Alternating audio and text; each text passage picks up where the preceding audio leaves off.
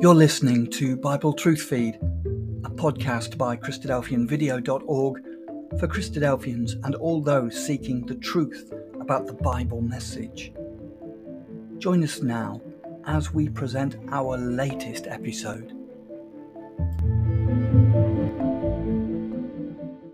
And I want to start by saying that I believe in creation. As a Christadelphian, as a Bible believer, I believe that Genesis 1 is a account of what God did to create the earth and everything that is in it. But this is not the general consensus of the whole world. Um, so here is a, a, um, questionnaire that were given to some people in, in different countries, and they were asked what they thought and how the origin and the development of human started on Earth. Um, so in Canada, 61% believed that they evolved, 24% created with, within 10,000 years, and 15% were not sure. America, nearly half believed that humans were created within 10,000 years. But for Great Britain, it was quite different. So 68% of people in Great Britain believe that humans evolved over millions of years, and just 16% created within 10,000 and 15% not sure. And, and we, you've seen within the school system and, and just within the general population that e- evolution is just taught as fact nowadays, even though it cannot be proven. And, and that's sort of the reason why I prepared this talk and gave people an opportunity to, to listen to it because of the general belief in the population. I believe insects is a particularly good example of a intelligent designer when we see the different types of insects that, around the world. So before we go into our particular subject tonight, um, I just want to think about the idea of evolution and adaptation. Now, I'm no, by no means a biologist or have any real expertise in this uh, particular subject, but there are the main differences between adaptation and evolution, and you'll be able to read through them on the screen. Um, and there's a word that you might not be very aware of where it says um, phenotypic and genotypic. Um, and just to explain those words to you, so phenotypic is the outward appearance of the genes of a, an animal or, or a plant, whereas the genotypic is the genes within the animal, the genetics that make up the animal, and then the phenotypic is the outward appearance. So, here is an example of um, adaptation. So on the picture on the left, we've got a population of mice of both brown or tan and black, and they move to a place where the rocks are very dark. And because of that, the tan mice are more visible, and so they get eaten by the birds more regularly. And so, over years and over generations, there are more black mice because the tan mice were more noticeable on the, the black rock. So that's nothing to do with evolution, that's just the environmental impacts that are on the mice in this particular area. And I think this example helped for me. Um, so here are some Coca-Cola bottles, um, and it shows, in a way, the evolution of the Coca-Cola bottle all the way back 100, 200 years ago. But, but the substance of the bottle is still the same. It is a glass bottle that is designed to hold Coke. Whereas a Coca Cola can is completely different. It's changed its shape completely, it's changed what it is. The genetics of it has changed from glass to metal, and I believe that is what evolution is trying to make us believe that things that animals and insects are capable of completely changing their makeup. Um, so there's just one example um, that I find useful in terms of adaptation and evolution. So we just read Genesis 1, didn't we? And if you can just open your Bibles there, if you close them. So what do we find out in Genesis chapter 1? We read the whole chapter and not just where it talks about animals because it's important that we understand what God did when he created all of the earth.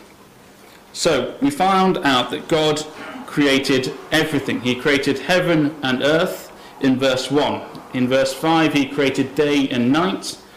In verse 8, he created the heavens. In verse 10 and 11, dry ground and plants. Verse 16, he created the sun and the moon. Verse 21, he created the fish and birds. And then verse 24, every living thing. And that's described over the last uh, six or so verses there. And we keep on getting this phrase, don't we, as we go through.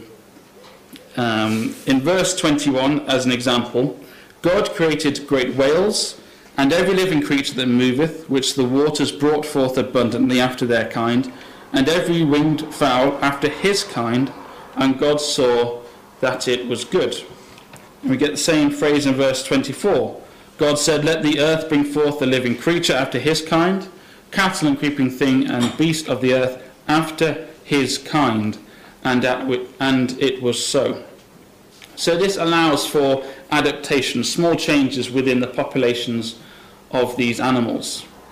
But how does God describe it at the end? And God saw everything that he had made, and behold, it, would, it was very good. So he created land, sea, plants, animals, and insects within seven days. He did not create organisms that then evolved into the animals and the humans that we see around us. So why did we pick, or why did I pick insects as the subject to show us that we have an intelligent designer? So first of all, it's uh, uh, a subject I'm particularly interested in.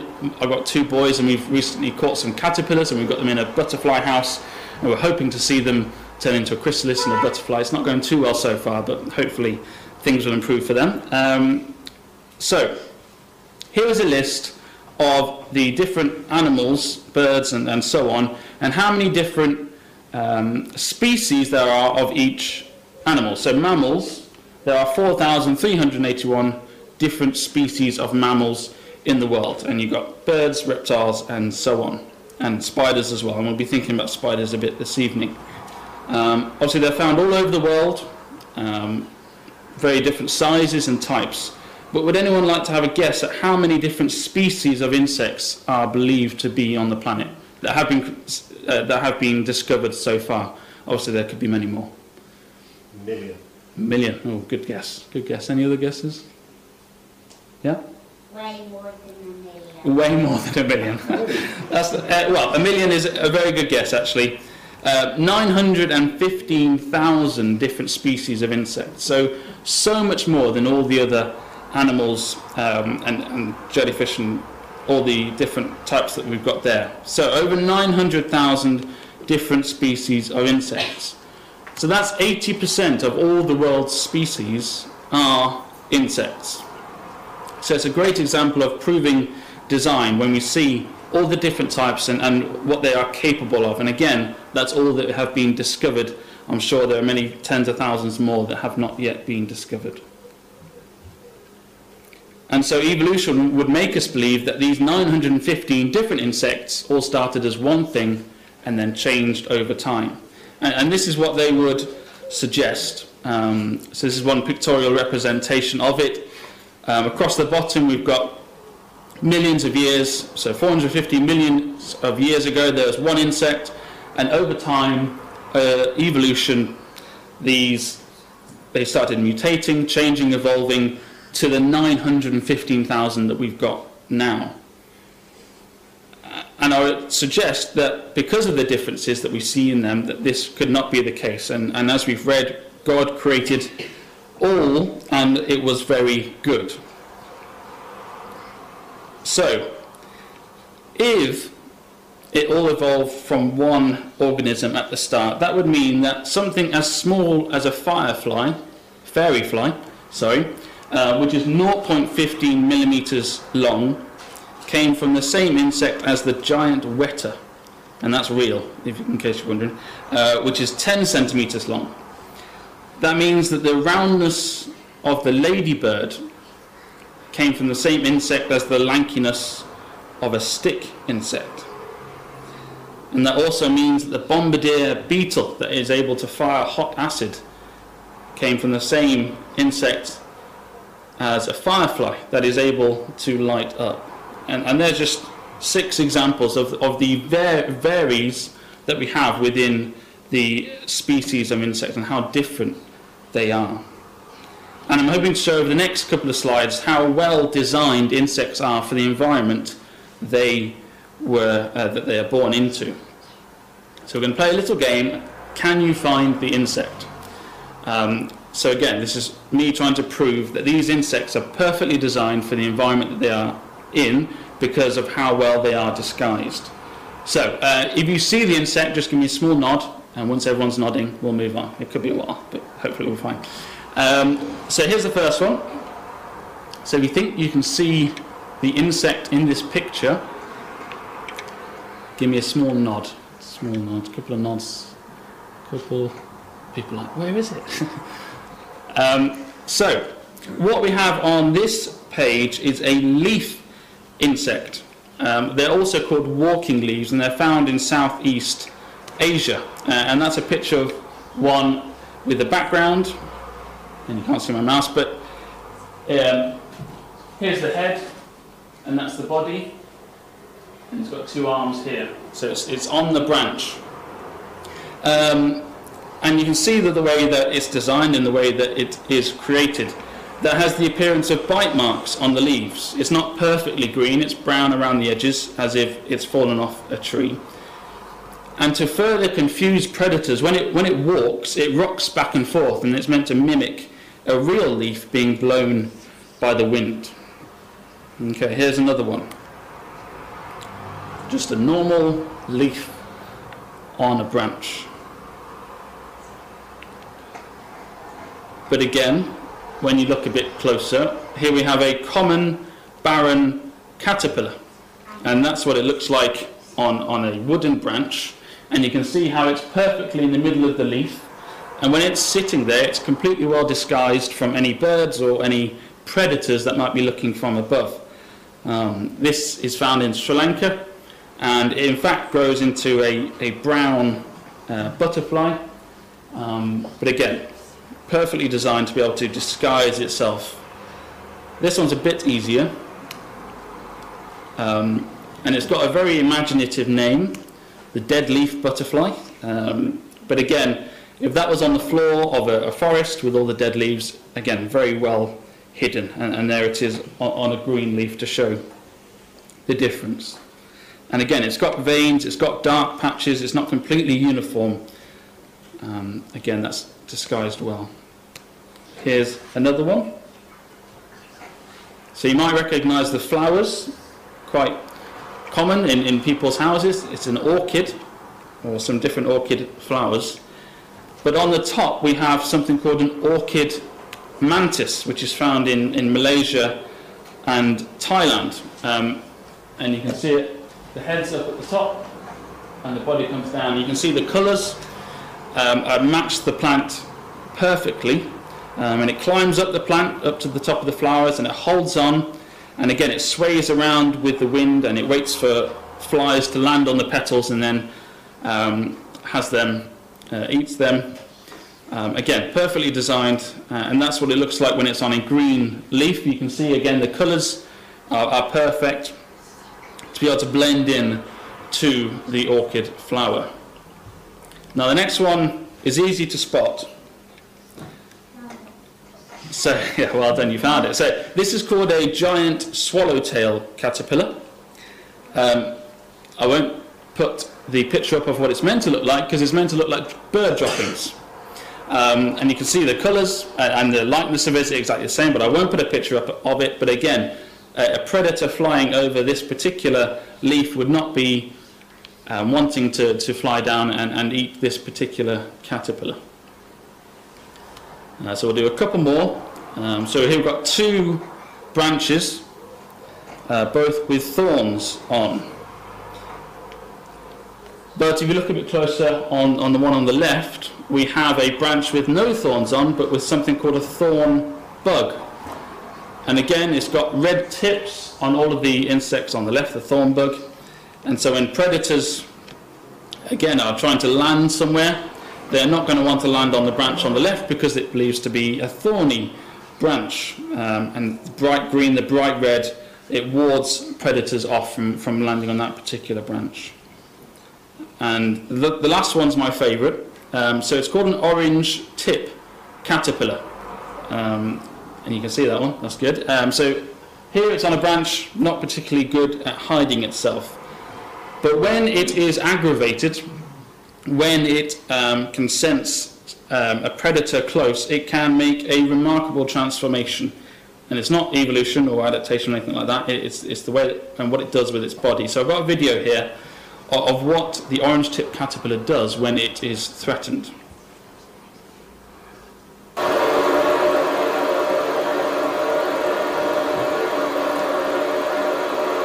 Oh, oh dear. So just to explain, at the moment it's upside down, so its legs are hang, hanging onto the branch, um, and this is its face here, so its legs are at the bottom, so it's upside down at the moment.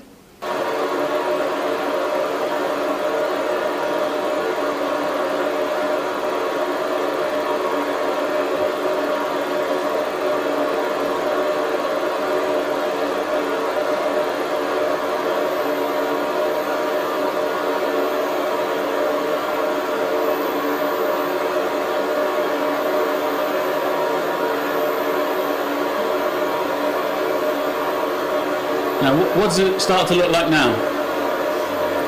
A snake, okay? And it's almost like the sunlight's coming through the leaves, and it's got some white bits at the top of its eyes. And if a predator's looking to eat that caterpillar and it turns into that, uh, it would go away quite quickly.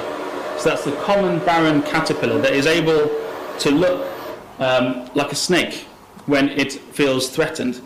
And it's not like it evolved over millions of years and tried to put the eyes here and the eyes there. It's perfectly designed by God to be able to make itself look like a snake to any predators that might want to might want to eat it. So there's some examples of how insects can blend into the environment that they are that they are in to show the, the design by God, the intelligent design that all these incredible insects are able to camouflage themselves.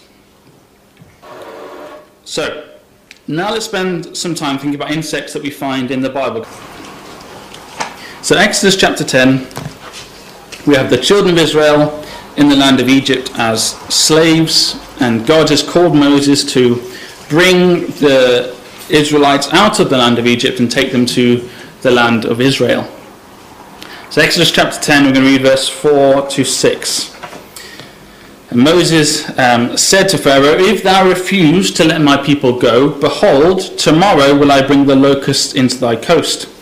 They shall cover the face of the earth, that one cannot be able to see the earth, and they shall eat the residue of that which is escaped, which remaineth unto you from the hail, and shall eat every tree which groweth for you out of the field. And they shall fill thy houses, and the houses of all thy servants, and the houses of all thy Egyptians, which neither thy fathers nor thy fathers' fathers have seen, since the day that they were upon the earth unto this day. And he turned himself and went out from Pharaoh. So these locusts that were going to come, they were going to cover the face of the earth, and they were going to eat everything that the hail had not um, destroyed. They were going to cover it, and nothing like their fathers or their fathers' fathers had ever seen. And just another verse that we have in, in Proverbs, uh, written by Solomon, who we believe had great wisdom and was able to know lots about animals. Um, this is what he wrote The locusts have no king, yet they go forth, all of them, by bands. So they all go together. There's no particular leader, but they all move together. So this is what we read of them in the Bible. Is this the case? What have scientists managed to work out from locusts now? But we can see the amount that they were eating then. Um, and a desert locust, uh, a desert locust swarm can be 460 square miles in size and have 40 to 80 million locusts in less than half a square mile. So if you think about those numbers, um, and, and he said that each locust can eat its weight in plants each day. So a swarm of 40 to 80 million locusts in half a mile this 460 square miles can eat 423 million pounds of plants every day. And you can imagine that for the Egyptians, and, and it said in Proverbs, didn't it?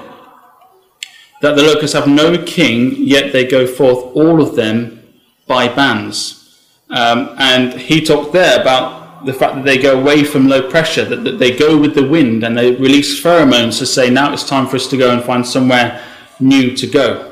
And that's what it said in Proverbs, but scientists have been able to work that out now, how they're able to go in one direction all at the same time. And incredible um, that we read of these things and we can see it now. Um, not so much in this country, but in, in other places in the world, this can be a real problem for crops and, and, and things like that. So that's the, the locust. If we could turn, please, to Proverbs chapter 6, where we can consider the ant and what the ant is noted for in Scripture.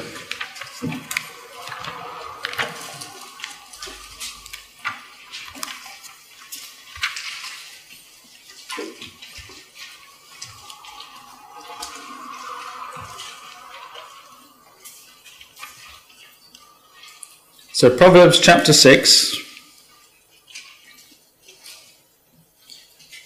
reading from verse 6. Go to the ant, thou sluggard, consider her ways and be wise, which, having no guide, overseer or ruler, provideth her meat in the summer and gathereth her food in the harvest. And just on the screen as well, Proverbs chapter 30. There be four things that are little upon the earth, but they are exceeding wise. The ants are a people not strong, yet prepare their meat in the summer. So we have the idea that ants, they have no ruler, but they all, again, go in the same direction. They provide food for billions of ants um, and gather the food in the harvest. And they're strong. They're not strong, but they still can get their food. Now, I haven't got a video um, for this one, but there is an example of ants working together to get food. Um, and there is a particular ant called the longhorn crazy ant, which is able, able to form formations and work together as a group. Um, they can pull heavy food items such as Cheerios, and again, not very big for us, but for an ant, that's a fairly big sized meal. And they all go in the same direction, they move it in the same direction, there are leaders that guide the group, and scientists have looked at this and able to see how, how they work as a team. And again, we read these things in, in the Bible from, from Solomon, from what he knew, but now we can see how scientists can really break it down and understand how they can work together as a team. And then the last one we'll be looking at is um, spiders. So if we could turn please to Isaiah chapter 59 which is where we get spiders um, described, and it highlights a particular element of what spiders are able to do, and what I'm sure we all are aware that spiders can do, and what they are well known for. So, Isaiah chapter 59, verse, starting at verse 4. None calleth for justice, nor any pleadeth for truth. They trust in vanity and speak lies. They conceive mischief and bring forth iniquity. They hatch cockatrices' eggs and weave the spider's web. He that eateth of their eggs dieth, and that which is crushed breaketh out into a viper. So we got the um, the prophet Isaiah talking about people um, who are trying to do mischief and iniquity. They hatch cockatrices' eggs and weave the spider's web. That is what spiders are well known for, aren't they? Their, their web. And this is a this is a web of a Darwin bark spider. Um, and you can see the length of the web there. Okay, so there's the, the Darwin bark spider. He was able to do a 25 meter long web over a river to be able to get across it. Um, and you can see again how he talked about the, the simple things. So the spider needs to know that the wind is going in a particular direction before she starts, that she, like I said, crimps it together to make sure it stays together and then has to reinforce it. Um, and even if it does get broken, she can just eat 20 meters of web and just reuse it um, to be able to do it straight again. And uh, the video carries on. She just does it straight again, uh, straight after she just does the same web to get across the river. Um, and again, scientists have looked at this web um, and they've found out that it can absorb, absorb massive kinetic energy before breaking, and they say is 10 times better than Kevlar armor, and, and that's used to make body armor. So, again, we see this incredible design of this tiny, tiny spider that is able to hold within itself 25 meters of web to be able to get across a river. Um, and before um, we, we bring it to close, just some incredible pictures of other insects and and we've looked at the way that they can hide themselves. We looked at the things that they can do, but the colours and, and again the design of them are absolutely incredible. So just some different pictures of different insects now.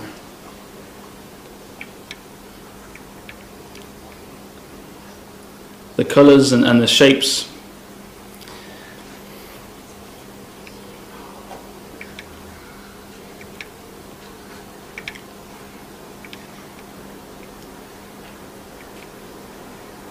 At least that one's looking at the camera. That was uh, good.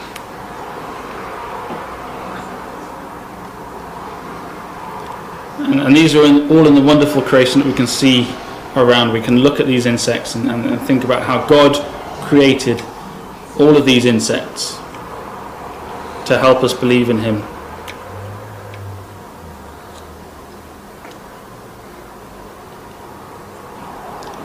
This last one, I quite like this one. Um, this um, was recently discovered in the last five or so years, um, but it's named after a toy from the 90s, or 80s, maybe 90s. Any ideas what toy that was named after? Not Smurf, but good, good, good guess. They were little, little dolls, and they all had spiky hair. Trolls, yes. So of course, this is called the the troll-haired bug, um, and scientists weren't able to get pictures of it because it moves so quickly, um, but they finally did, and, and, this is what the, the image is. And again, just so varied the insects that we can see around us, and ones that have been discovered every year. And this one in particular has this incredible plumage of hair, and again, the colours are incredible. So, this is the, the troll haired bug. So, we thought about all these and we thought about insects and, and animals in general. And all animals now are driven by instinct, driven by getting to their next meal. That is what their main drive is. But we as Christadelphians believe that Christ will return and set up his kingdom, and at that time things will change. If you could turn with me back to Isaiah chapter 11, please.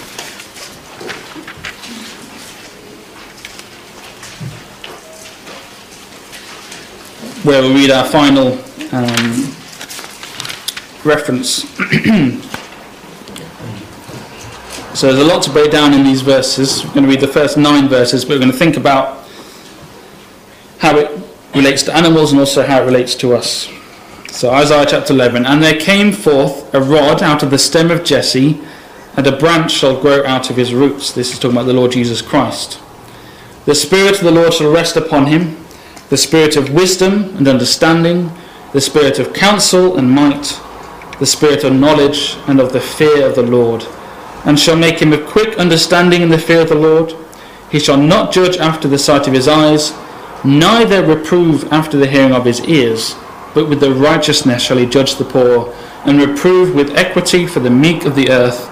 He shall smite the earth with the rod of his mouth, and with the breath of his lips shall he slay the wicked. So this is the Lord Jesus Christ as a judge. Um, so different to the judges and the leaders of, that we see in the world around us. Christ will judge the poor, he will prove the equity, he will do it with righteousness, with, with wisdom, with understanding, with counsel and might, all these things coming together to make the righteous judge. Verse 5 And righteousness shall be in the girdle of his loins, and faithfulness the girdle of his reins. And here we have animals discussed. The wolf also shall dwell with the lamb, and the leopard shall lie down with the kid, and the calf and the young lion and the fatling together, and a little child shall lead them. And the cow and the bear shall feed, their young ones shall lie down together, and the lion shall eat straw like the ox, and the sucking child shall play on the hole of the asp, and the weaned child shall put his hand on the cockatrice's den.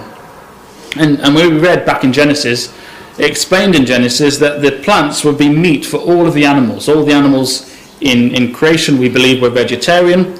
Um, and it's going to be the same in the kingdom to come. It's going to be returned to what it was like in the Garden of Eden, where animals will eat plants and not each other. that they won't be driven by instinct, um, they won't be driven by wanting to kill each other.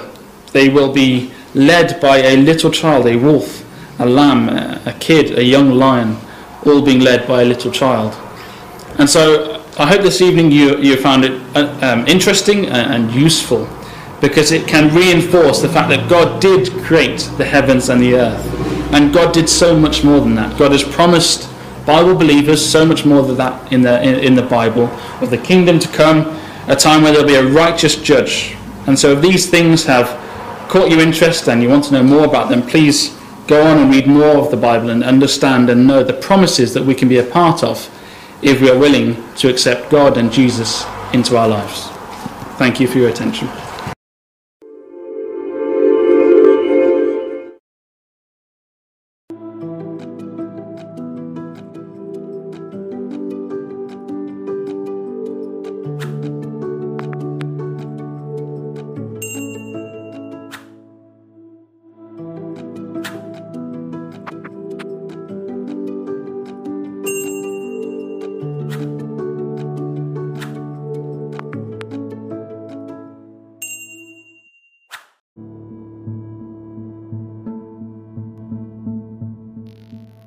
Thank you for joining us. We hope you found the episode helpful.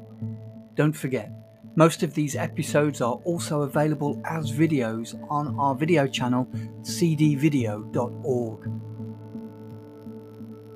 So head over and take a look. If you have any comments or questions or suggestions, please get in touch or leave us a voice message. We love to hear your feedback. You can email us at bt f at cdvideo.org. If you enjoyed the episode, then please share it with others.